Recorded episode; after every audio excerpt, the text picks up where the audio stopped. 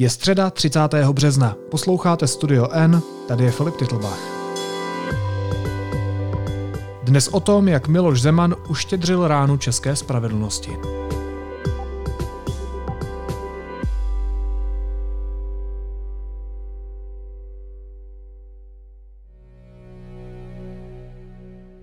Šéf lesní zprávy Lány Miloš Balák, který byl ke třem letům vězení a finanční pokutě odsouzený za ovlivňování veřejné zakázky v Lánské oboře, dostane milost od prezidenta Miloše Zemana.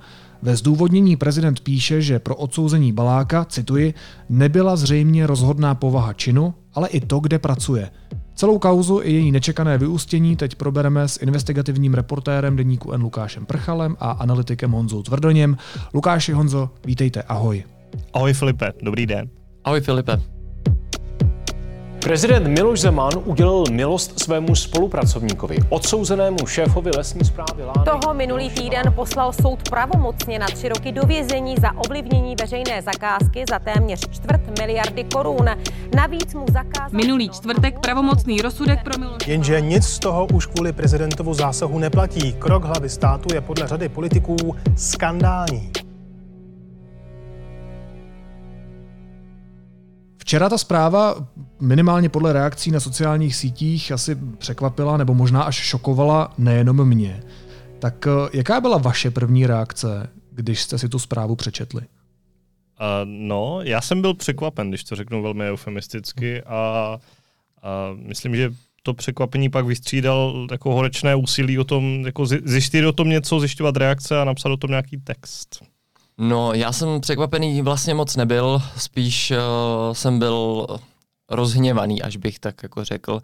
Překvapený jsem nebyl z toho důvodu, protože o tom, že tu uh, milost na hradě připravují, jsme slyšeli už uh, v pátek, tedy před víkendem, a akorát se nám to nepodařilo ověřit, že se skutečně ta milost připravuje. A tak jsme o tom nemohli psát, dokud se to nestalo, tedy včera. A jak říkám, mě to poměrně urazilo, tenhle ten způsob jednání Pražského hradu, ale uh, asi se k tomu dostaneme hlouběji, protože uh, se na to určitě budeš ptát, ale uh, vlastně si myslím, že to nikoho nepřekvapí, že hrad takovou, takovýhle krok učinil. No a co přesně vás teda překvapilo, jak říká Honza, anebo rozhněvalo, urazilo, jak říká Lukáš? Co přesně se stalo? Mě asi překvapila ta rychlost. Jako ono je to Ono je to bezprecedentní svým způsobem. Jako vždycky tady byly nějaké sporné milosti, které dávali Václav Havel, Václav Klaus, ostatně Václav Klaus je spojen s velkou amnestií. Tohle je trošku jiný případ, ale máme tady přímého podřízeného vedoucího kanceláře prezidenta republiky, který je odsouzený na tvrdo do vězení k zákazu činnosti, k zákazu té činnosti, jako kterou dělal právě v rámci toho výkonu funkce, která spadá pod tu kancelář prezidenta republiky. No a prezidentovi to trvalo kolik? Čtyři dny, než, než mu tu milost udělil. Soud tuším rozhodl ve čtvrtek. Měli jsme... Vlastně ta, vlastně ta uh, milost byla podepsaná, pokud se napletu, v sobotu, takže po dvou dnech vlastně ní hned podepsal. Ona je datovaná, je datovaná hmm. k sobotě, ale oznámili to až uh, včera. No právě ta rychlost je určitě je, jako jedním z důležitých momentů. Ještě v neděli vlastně v České televizi se Václav Moravec ptal premiéra Fialy, jestli by případně spolu podepsal, protože to je něco trochu jiného, nějakou abolici, respektive nějaké uh, větší zahlazení tady těchto deliktů, kdyby v tom balíku byl třeba i, i, i tady Miloš Balák, on říkal, že ne, jo, ale evidentně už v tu dobu prostě prezident rozhodl, že tady tenhle jako člověk je z jeho pohledu jako řekněme nevinný nebo si zaslouží tu milost a druhá věc, která podle mě zarazila nejen mě, ale vlastně všechny to odůvodní, které, které prezident dal.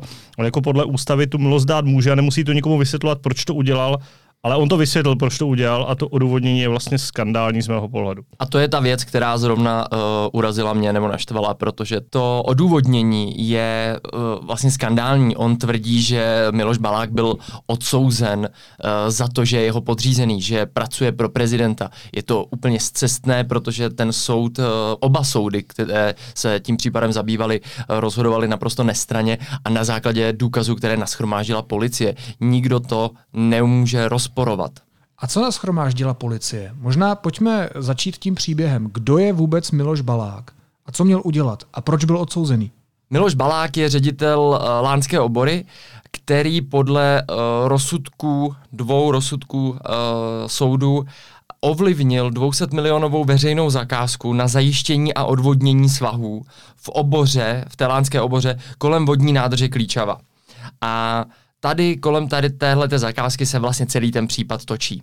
A jak na to Lukáši přišla policie, že ovlivňoval tuhle drahou zakázku? Policie se zabývala podezřením, eh, že se někdo snaží tu zakázku ovlivnit a také tím, že se někdo snaží eh, z té 200 milionové částky eh, vyvést peníze pryč.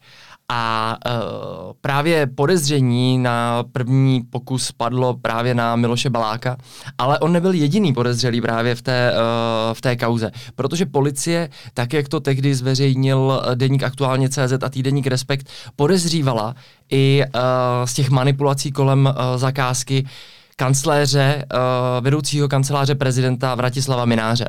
A na to se snažila přijít právě od poslechy, které se snažila policie dlouho nasadit uh, právě ke kancléři Minářovi a uh, k panu Balákovi. Nicméně, Podařilo se to velmi málo, protože od poslechy dokázali dostat jenom do kanceláře pana Baláka a to jenom na velmi krátkou dobu, protože v těch prostorách se uh, velmi často dělaly kontroly právě kvůli odposlechům, jestli tam náhodou nejsou odposlechy, které uh, kontrolovali vlastně pracovníci uh, policie, kteří pracují pro prezidenta. Je to až taková paradoxní situace, protože uh, policisté se snaží vyšetřit manipulace veřejných zakázek, ale policisté, kteří pracují pro uh, prezidenta, tomu uh, nevědomky zamezovali.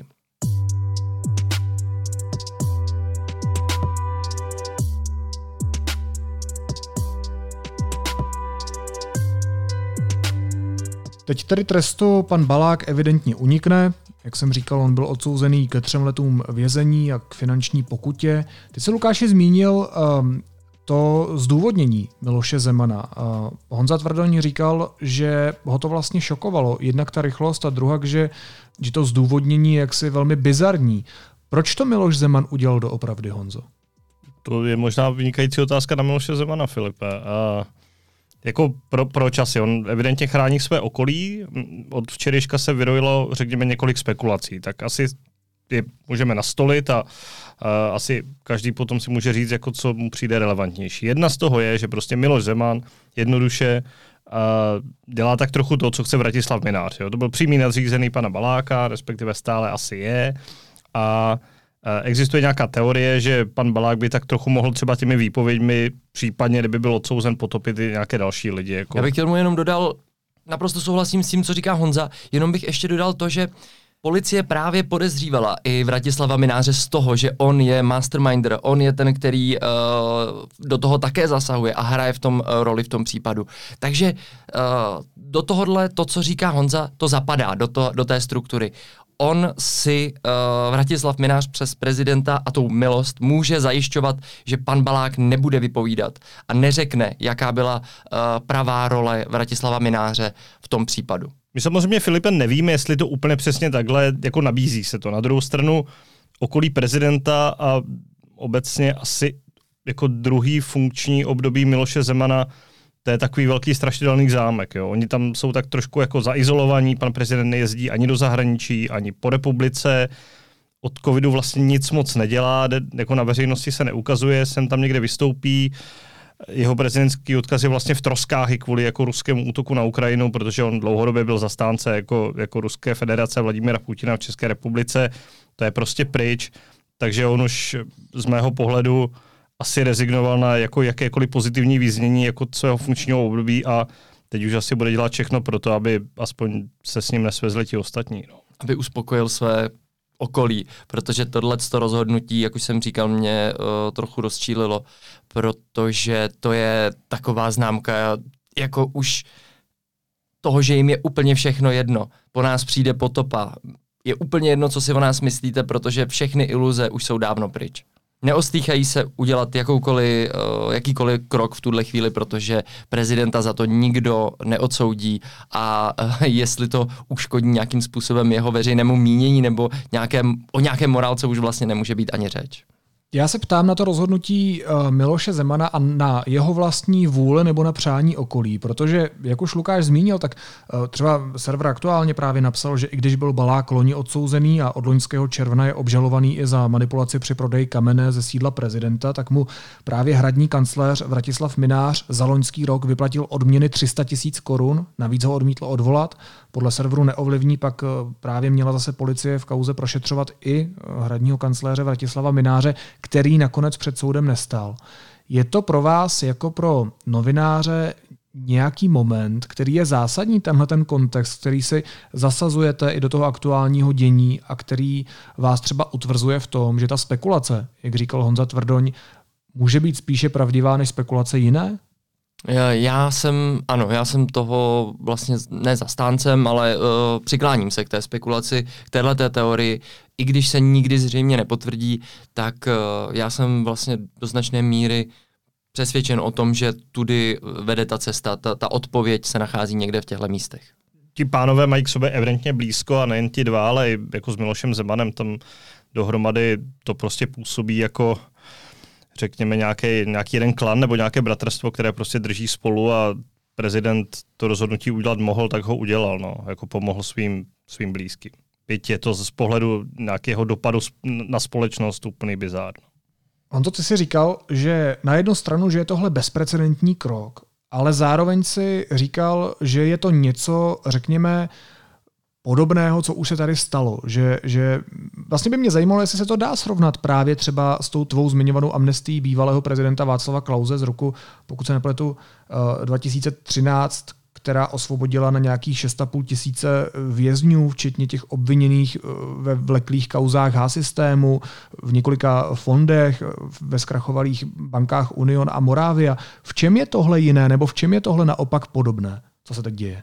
Já jsem to, Filipe, myslel tak, že na jednu stranu ano, byly tady vždycky milosti, respektive během funkčního období všech tří prezidentů byly milosti, které byly kontroverzní.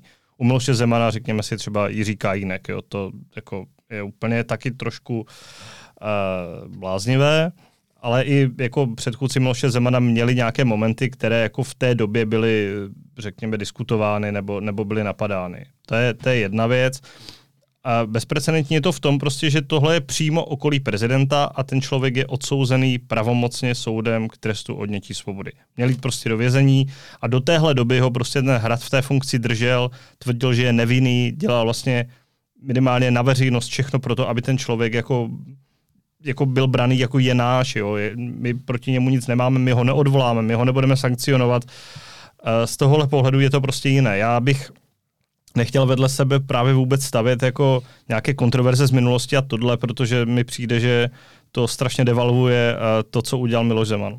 Dělá to je samotný uh, mluvčí uh, prezidenta Miloše Zemana, který okamžitě vytáhl příklady z minulosti, uh, kdy dával amnestie třeba bývalý prezident Václav Havel a je zjevné, proč to udělal. Lukáši, uh, ty jsi, pokud se nepletu, hovořil se soudcem z Kladenského okresního soudu. Jak na to rozhodnutí reagoval on? Je to tak, já jsem mluvil se soudcem okresního soudu v Kladně, s Petrem Sedlaříkem, který eh, pana Baláka eh, v té první instanci soudní poprvé usvědčil, který ho odsoudil. A on reagoval na tu milost a hlavně na to odůvodnění slovy, eh, že to odůvodnění milosti je diletantské a navíc nepravdivé. Poté také dodal, a bavili jsme se o tom delší dobu, že eh, ta slova, která pro to odůvodnění prezident použil, jsou vlastně slova uh, samotného pana Baláka, který se tímto způsobem snažil vysvětlovat uh, vůbec ten proces před soudem. A jak si to mám přeložit? Nakolik je bezprecedentní, že se k tomu vyjadřuje i soudce? Protože soudci obvykle, kteří soudí tyhle případy, tohle moc často nedělají. I když mluví samozřejmě diplomaticky. Nedělají to, ale samozřejmě v některých mezích si to můžou dovolit. Navíc tenhle, tenhle ten případ v tuhle chvíli je vlastně úplně uzavřený. Uh, takže on už uh, do něj nemůže nijak vstoupit, uh, pan soudce Sedlařík, kromě toho, že jej vlastně už nyní může veřejně komentovat, protože už se před soudem neobjeví.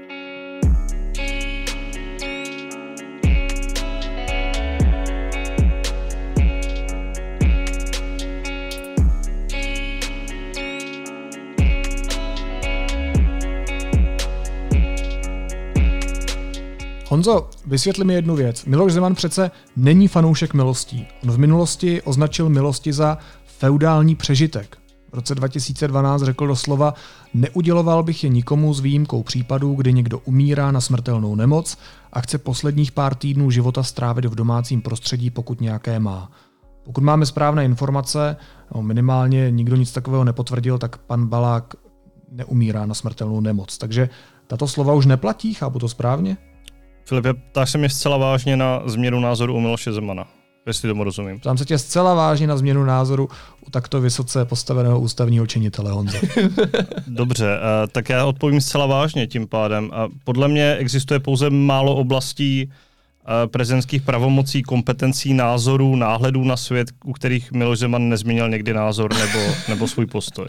Jedna z toho je právě otázka milostí, které ano, jak správně říkáš, přesně takové stanovisko zastával formálně udělal něco, že přenesl svým rozhodnutím, nebo takhle umožnil ministru spravedlnosti, aby ty milosti vyřizoval za něj, ale to z něj nesnímá tu eh, ústavní kompetenci, takže on pořád s těmi milostmi si může dělat v zásadě, co chce a, a taky tak dělá. Už jsem zmiňoval Jiřího Kajinka, no to je vlastně ten samý případ a bylo ještě několik dalších případů, pokud se nemýlím, kdy Miloš Zeman právě tady tento svůj, eh, řekněme, závazek nebo něco podobného porušil. Na druhou stranu, když už cituji pana prezidenta, tak eh, můžu citovat dál další jeho, dejme tomu, bonmot, lépe řečeno prostě možná jenom větu, jen idiot nemění názory. Tečka. A teď opravdu vážně. Jak to vnímá politická a i odborná scéna? Jaké reakce tahle věc vzbudila? Tak na tu odbornou část asi bych mohl odpovědět já, protože uh, já jsem mluvil třeba s předsedou ústavního soudu Pavlem Rycheckým, který uh, ten prezidentův krok a odůvodnění eh, té milosti označil za absurdní. V této souvislosti je jeho výrok velmi, velmi otevřený a uh, velmi kritický vůči hlavě státu. I když to není poprvé, kdy Pavel Rychecký byl takto otevřeně kritický k uh, Miloši Zemanovi a jeho krokům nebo jeho nejbližšímu okolí. Bych to řekl spochybňuje nestranost, nezávislost naší justice. Pokud ještě se na chvilku zastavíme u těch politických reakcí, Filipe, tak tam je v zásadě zajímavé, že Miloše Zemana se nezastal jako nikdo, uh, což je jako trošku ne úplně překvapivé, protože, jak jsem zmínil ten případ tolik křiklaví, že to úplně nejde. Nejblíž k nějakému uh, potvrzení toho, co udělal, měl Tomio Okamura, který jako v zásadě řekl jenom tolik, že by to moc neudělal. Jo. Ale jinak i Andrej, Andrej Babiš je tak trochu odsoudil a, a zástupci vládní koalice odsoudili velice, velice tvrdě vlastně asi ten základní, uh, základní moment nebo ten základní postřeh je takový, že, uh, že to tvrdě dopadne na vnímání spravedlnosti v zemi, že uh, se tady, uh, že Miloš Zeman dělá nějaký protekcionismus svých vlastních lidí, na hradě jsou šmeliny a on to kryje. To je asi takový, uh, takový základní bod. Součástí toho byly i některé reakce, které začínají volat potom, aby se na to reagovalo jinak právě než tady těmihle řekněme, retorickými figurami, ale aby to mělo konkrétní dopady například na rozpočet kanceláře prezidenta republiky, protože teďka v následujících měsících bude novelizován rozpočet kvůli Ukrajině, se budou zvyšovat výdaje, že jo, protože prostě přišlo sem 300 tisíc lidí, tak to bude jako něco stát. A že součástí právě toho projednávání by mohla být i věc, že by se kanceláři prezidenta republiky ořezali výdaje kvůli tomuhle, protože a asi těžko by potom vláda chtěla být, nebo ta vládní koalice by chtěla být tak trošku spolu zodpovědná za to, že tam nechá prostě stejný balík peněz, když jako víme, že je tam od člověk odsouzený za a, nějakou ekonomickou trestnou činnost nebo jejímu napomáhání. Pardon, udělám malou odbočku od pana Baláka, protože mě zaujalo to, co si právě teď říkal Honzo. Proč to odsoudil Andrej Babiš? Nemohl by právě v těchto chvílích institut milosti, jak si se Andrej Babišovi hodit? Nemohl, protože Andrej Babiš uh, jako sice je trestně stíhaný, obžalovaný vlastně, ale není, uh, tam nepadlo jako rozhodnutí, takže uh, on, Miloš Zeman by mu tu milost dát nemohl. Uh, to je trošku jiná věc. Andrej Babiš by mohl získat takzvanou abolici, pokud se nemýlím, ale to je uh, kompetence, která prezidentovi je dána článkem 63 ústavy a to je sdílená pravomoc. Takže tady tohle by musel spolu podepsat buď premiér Petr Fiala nebo jím pověřený člen vlády, což uh, si upřímně řečeno těžko představit, že Petr Fiala spolu podepisuje zastavení trestního stíhání Andreje Babiše. Uh, ale expremiér to udělal jako z jednoduchého důvodu, podle mě to jako nehájitelná věc, co udělal prezident Zeman. Jo. To je podle mě je to tak trošku podobné, jak když Miloš Zeman vystoupil po uh, ruském vpádu na Ukrajinu a odsoudil Vladimíra Putina. Že je to taková trochu jako analogie, jako jak tohle chceš hájit. Jo. Tady uh, tam nejsou argumenty pro to hájení. Uh, i, I hrad samotný uh, s tou svojí argumentací přece vypadá úplně směšně, protože ne, ani oni nedokáží vysvětlit, proč to dávají na základě jako nějakých důkazů nebo tvrdých argumentů. Prostě se to udělalo, oni se něco pokusili k tomu říct, ale vlastně ani hrad to nedokáže nijak obhájit. No a co tenhle krok a ty další kroky, které zmiňoval Honza, říkají o prezidentství Miloše Zemana, o tom, jak si o těch posledních měsících prezidentství Miloše Zemana. Dá se to číst tak, že teď už je mu prostě všechno jedno, protože znovu zvolený být logicky už nemůže. Za chvíli tady budeme mít novou hlavu státu. Tak utrhnul se Miloš Zeman z řetězu? No, za chvíli. Novou hlavu státu to budeme mít za rok zhruba, Filipe. To, to je řekněme, časové období, ve kterém lze ještě provádět řadu e, rostodivných kroků. Jestli se utrhl z řetězu, to uvidíme. Tohle možná si zachovejme naději, že je to nějaký exces, který je vyvolaný tím, že ta událost se stala teď. Stala se teď, tak na ní Zeman reagoval teď a do konce volebního období už podobných tolik excesů dělat nebude. Uh, no, otázkou zůstává, co udělá uh, s Českou národní bankou a s jejími představiteli, které má také výsadní právo jmenovat a pravděpodobně se to velmi rychle blíží, protože do poloviny roku bychom měli znát nového uh, představitele České národní banky.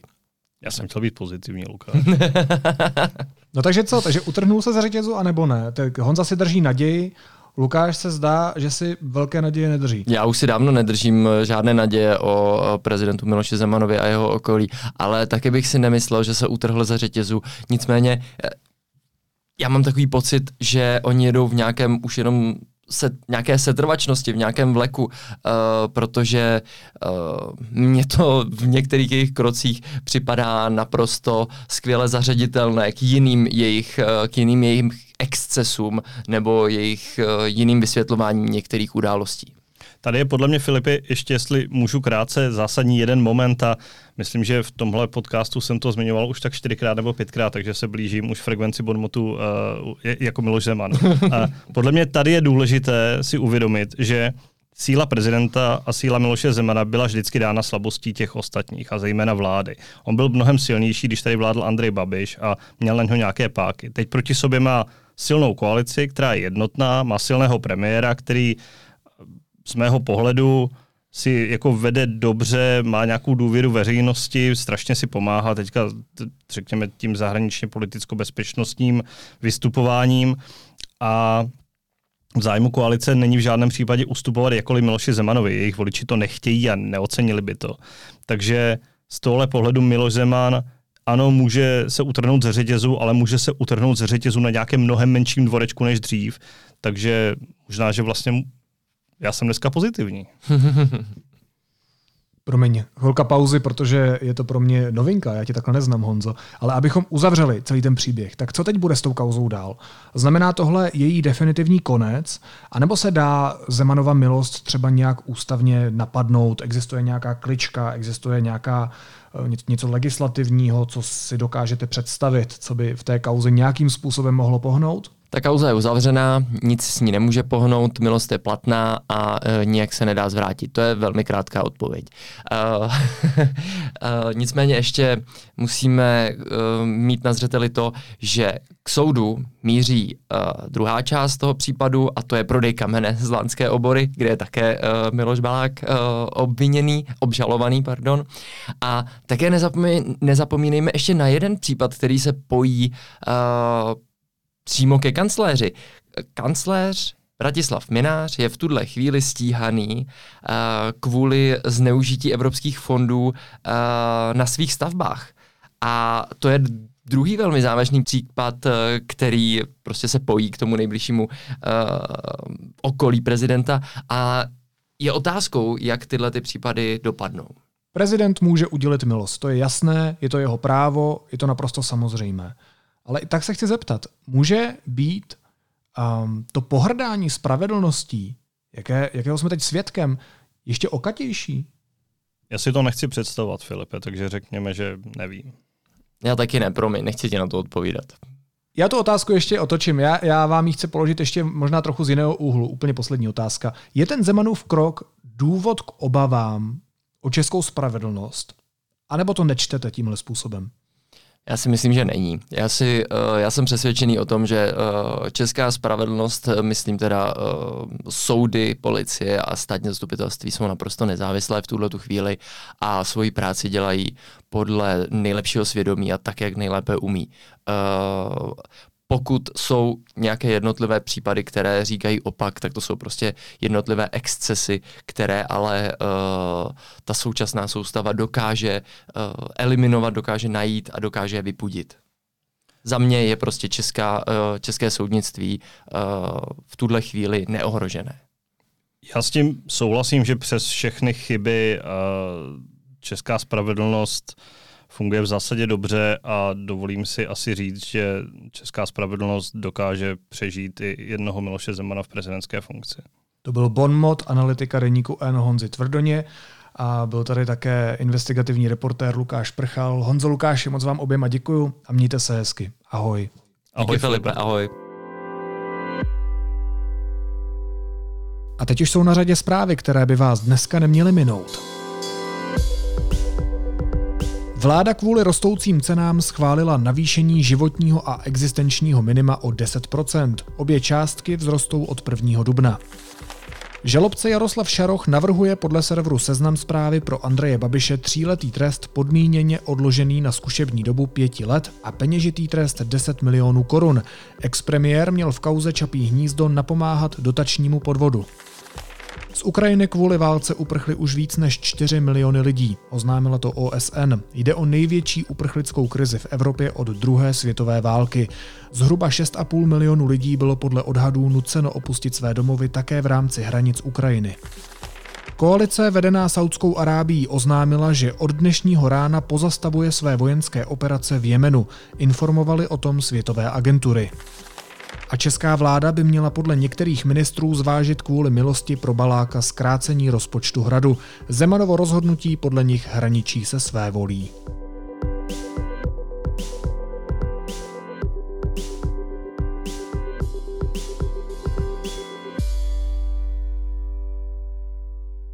A na závěr ještě jízlivá poznámka. Dneska muž poplácá krásnou dívku po zadečku a místo, aby jí to udělalo dobře, už sepisuje žalobu. Řekl pro týdeník 5 plus 2 moderátor Českého rozhlasu Aleš Cibulka. Já myslím, že by se měl spíš poplácat po hlavičce, aby neplácal takové hovadinky. Naslyšenou zítra.